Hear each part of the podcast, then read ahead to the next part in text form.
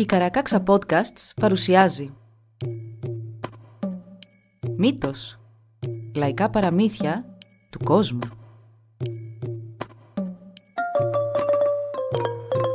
Κάποιες ιστορίες μπορεί για κάποιους να περιλαμβάνουν ευαίσθητο υλικό.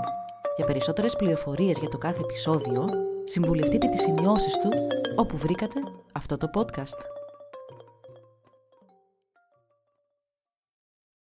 Η Νούνεχη και άλλα πνεύματα. Η Νούνεχη ή αθάνατοι, αυτοί που ζουν παντού, ήταν ένας λαός από πνεύματα που ζούσαν στην παλιά χώρα των Τσέροκι και είχαν πολλά σπίτια, ειδικά στα φαλακρά βουνά. Είχαν μεγάλα σπίτια στο γύρισμα του Πιλότ και κάτω από τον παλιό λοφίσκο Νικουάση, στη Βόρεια Καρολίνα, κάτω από το βουνό του αίματος και στις πηγές του ποταμού Νότελι, στην Τζόρτζια. Η Νούνεχή ήταν πάντα αόρατοι, εκτός κι αν αυτοί επιθυμούσαν να τους δει κανείς. Οπότε και έμοιαζαν και κινούνταν όπως οι υπόλοιποι άνθρωποι. Τους άρεσε πολύ η μουσική και ο χορός. Οι άνθρωποι που έβγαιναν να κυνηγήσουν πολύ συχνά άκουγαν τους χορούς και τα τραγούδια και τον ήχο των τυμπάνων σαν να προέρχονταν από ένα αόρατο σπίτι. Μόλις όμως πλησίαζαν να ακούσουν καλύτερα, ο ήχος μεταφερόταν και ακουγόταν από πίσω τους ή από κάποια άλλη κατεύθυνση και έτσι οι άνθρωποι δεν μπορούσαν ποτέ να εντοπίσουν το σωστό μέρος.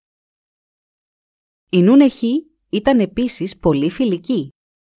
Πολύ συχνά προσκαλούσαν από προσανατολισμένους και χαμένους ταξιδιώτες να μείνουν μαζί τους στα βουνά μέχρι να ξεκουραστούν και να δυναμώσουν για να συνεχίσουν τον δρόμο προς το σπίτι τους. Πολλές φορές επίσης, όταν οι εχθροί των Τσέροκι τους είχαν στριμώξει κάπου, όπως είχε γίνει στο παλιό Νικουάσι, οι πολεμιστές Νουνεχή τους έσωσαν από βέβαιη ήττα.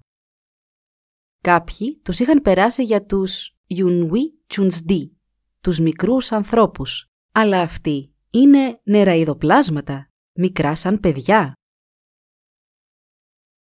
Τέλος, ήταν και ένας άνδρας στην Νότελη που είχε περάσει καιρό με τους Νουνεχή όταν ήταν μικρός και διηγήθηκε στον Βάφορντ ό,τι είχε ζήσει.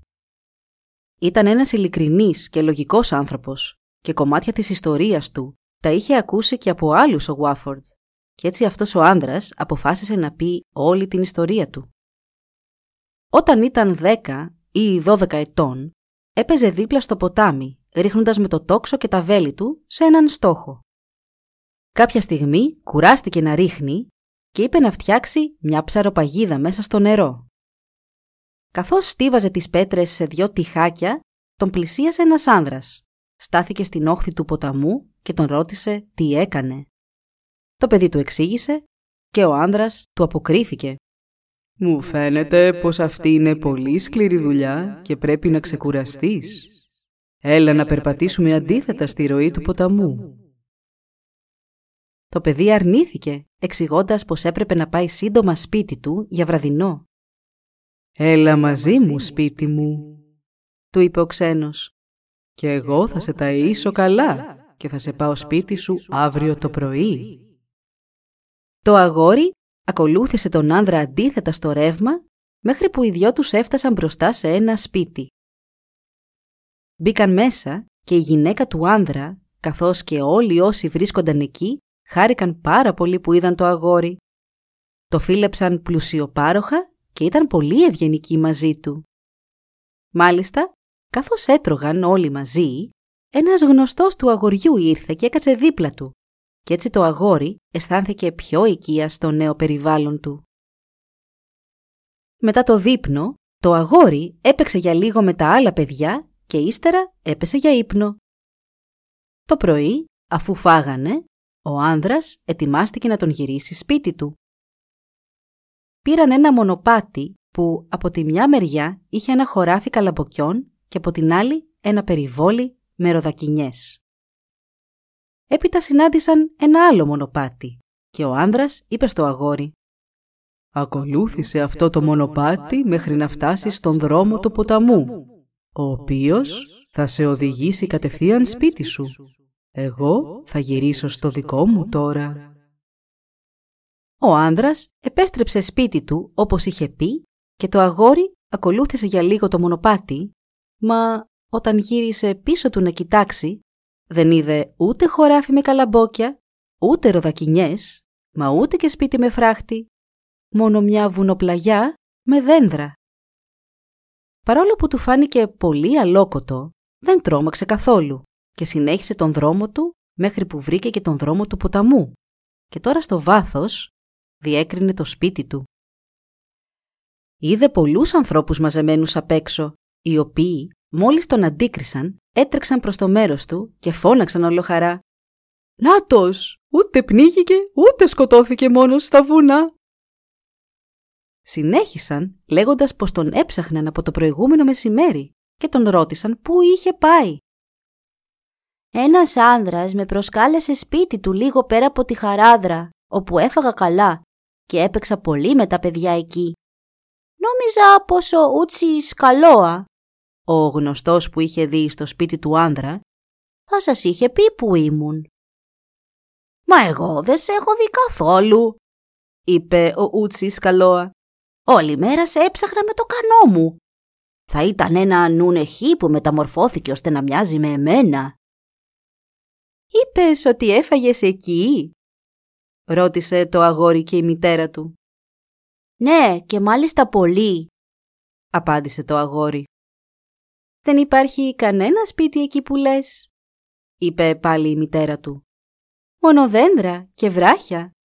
Αλλά πολλές φορές ακούμε από τα γυμνά βουνά τον ήχο των τυμπάνων.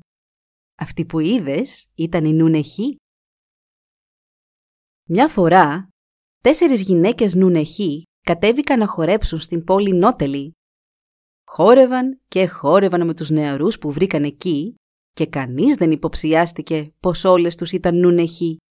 Μόνο νόμιζαν ότι ήταν κάποιες επισκέπτριες από κάποιον κοντινό καταβλισμό. Κατά τα μεσάνυχτα γύρισαν να φύγουν, μα κάποιοι από τους νεαρούς που είχαν βγει από το κοινοτικό κέντρο για να δροσιστούν από τον πολύ χορό, τις είδαν να φεύγουν και τις ακολούθησαν.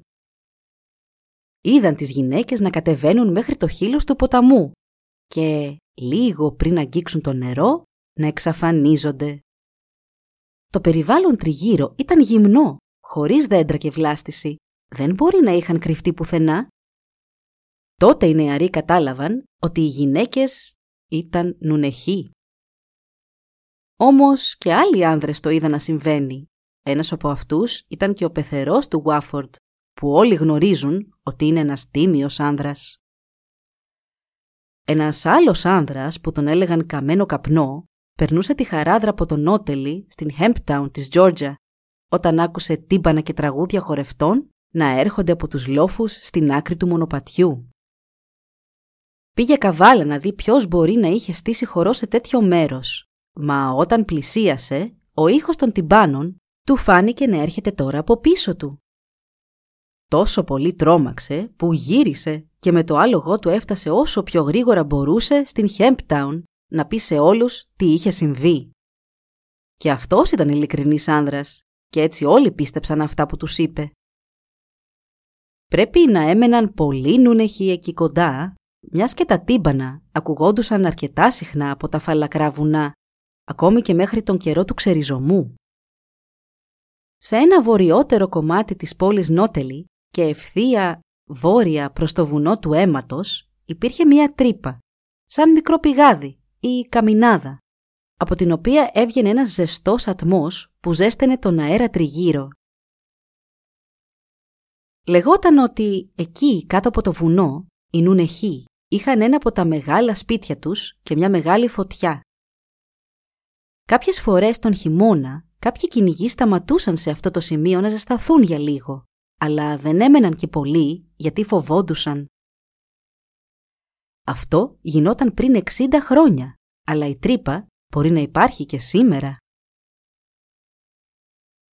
Κοντά στον εμπορικό δρόμο από τη Νότια Καρολίνα μέχρι το έθνος των Τσέροκι, δίπλα στις πηγές του ποταμού Τάγκαλου, είχε παρατηρηθεί ένα κυκλικό βαθούλεμα στο έδαφος, στο μέγεθος ενός σπιτιού και βάθους μέχρι τη μέση ενός ενήλικα.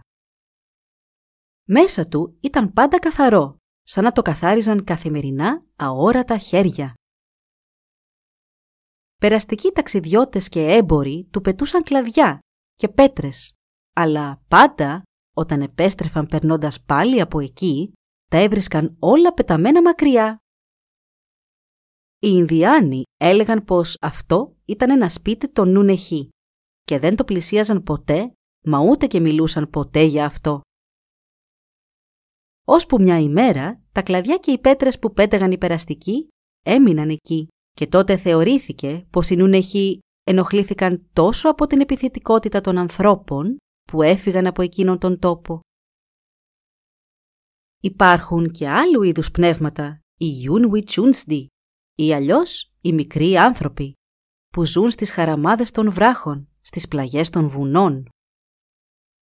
Είναι μικροί, ούτε στο γόνατο των ανθρώπων δεν φτάνουν, αλλά είναι καλοφτιαγμένοι και όμορφοι, με μακριά μαλλιά που φτάνουν σχεδόν μέχρι το χώμα.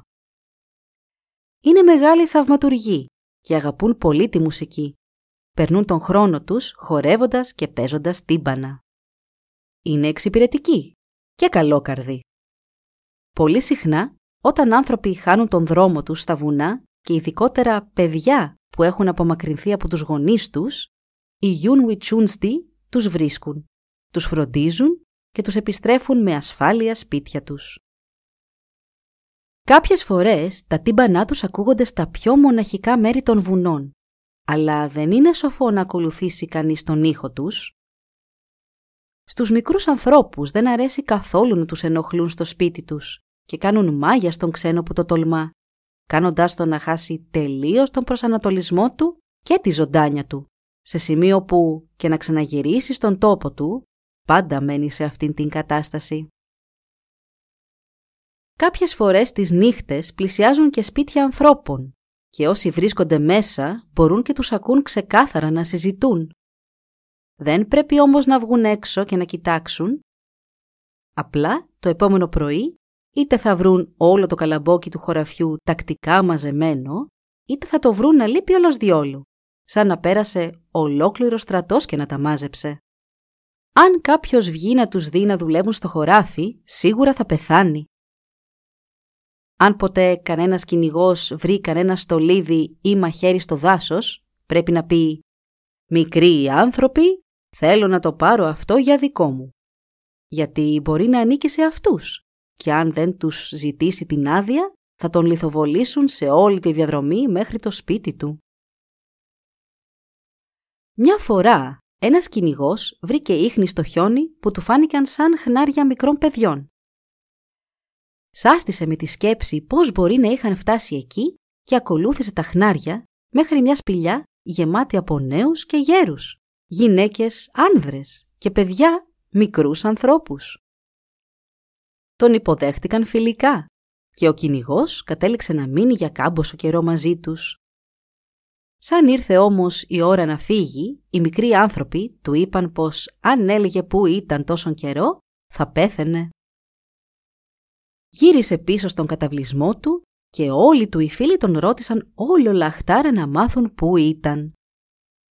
Για πολύ καιρό ο κυνηγός αρνιόταν να απαντήσει, μα τελικά ενέδωσε στις συνεχείς πιέσεις και τους τα διηγήθηκε όλα. Μερικές ημέρες μετά πέθανε. Μόλις πριν από μερικά χρόνια, δυο κυνηγοί από την Raventown πέρασαν πίσω από έναν καταράχτη κοντά στην πηγή του ποταμού ο Κοναλούφτη στον τόπο των Ανατολικών Τσέροκι και βρέθηκαν σε μια σπηλιά.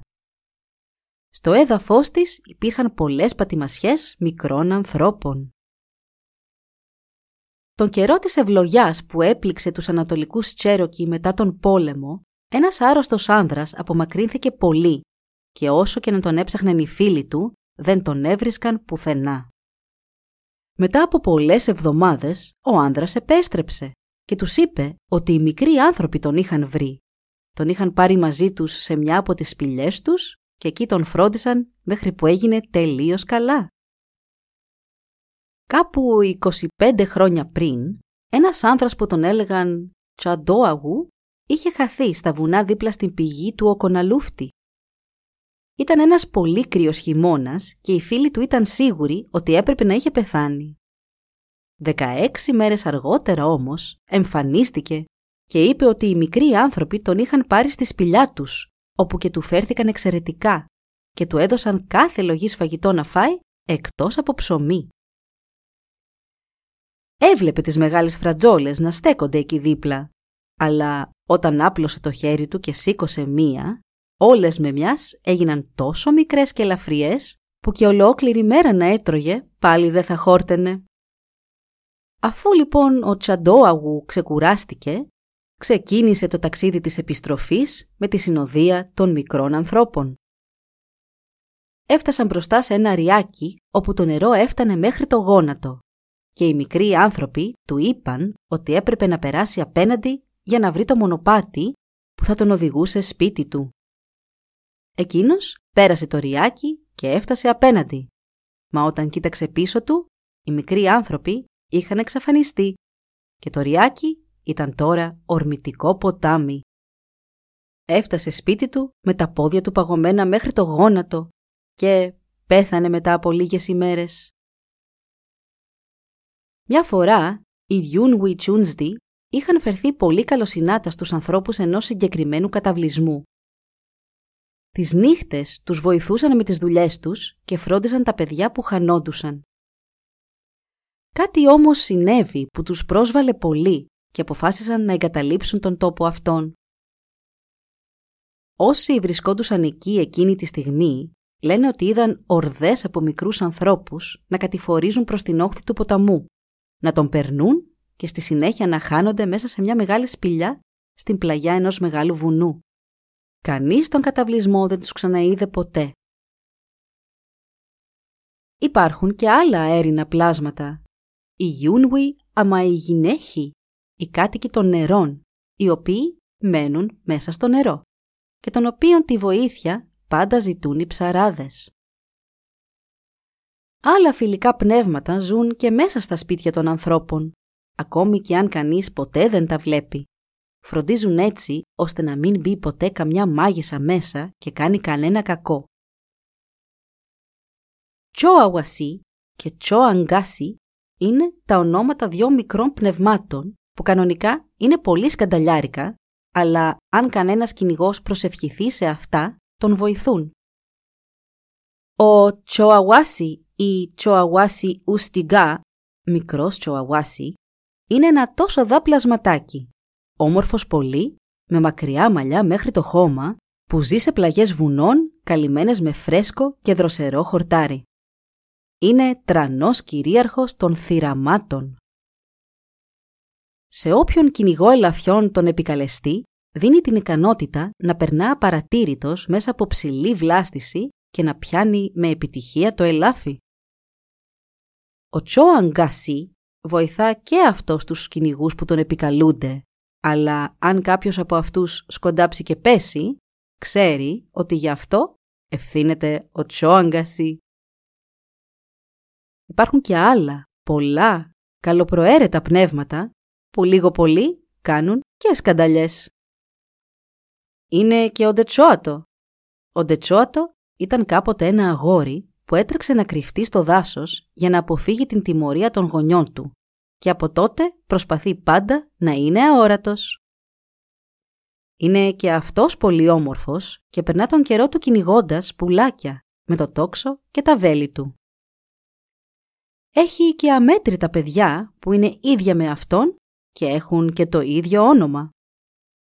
Όταν ένα ολόκληρο μήνος πουλιών πετά απότομα προς τα επάνω, λες και κάποιος τα τρόμαξε, είναι σίγουρα ο Ντετσότο που τα κυνηγά. Κάνει και αυτό κόλπα. Για παράδειγμα, κρύβει το βέλος του κυνηγού που μόλις έχει ρίξει μια ευθεία και σίγουρη βολή σε ένα ανοιχτό ξέφωτο. Και μετά, όσο και να το ψάχνει, δεν το βρίσκει.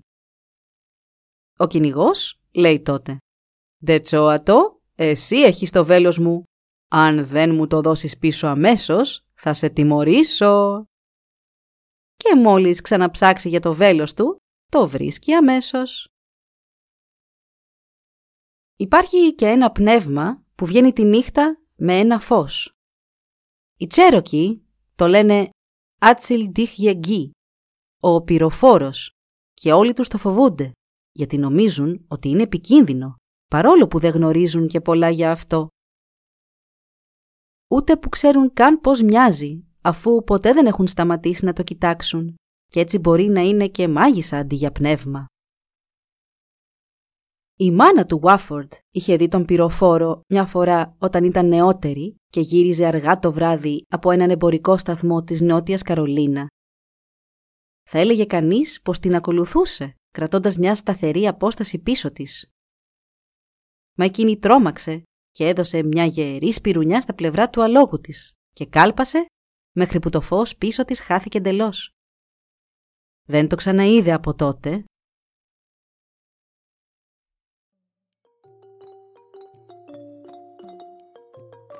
Εδώ λοιπόν η ιστορία μας έλαβε τέλος. Μπορείτε να μας βρείτε στην ιστοσελίδα www.karakaksa.org για να μας ακολουθήσετε και να μας υποστηρίξετε. Σας ευχαριστούμε που μας παρακολουθήσατε. Γεια σας!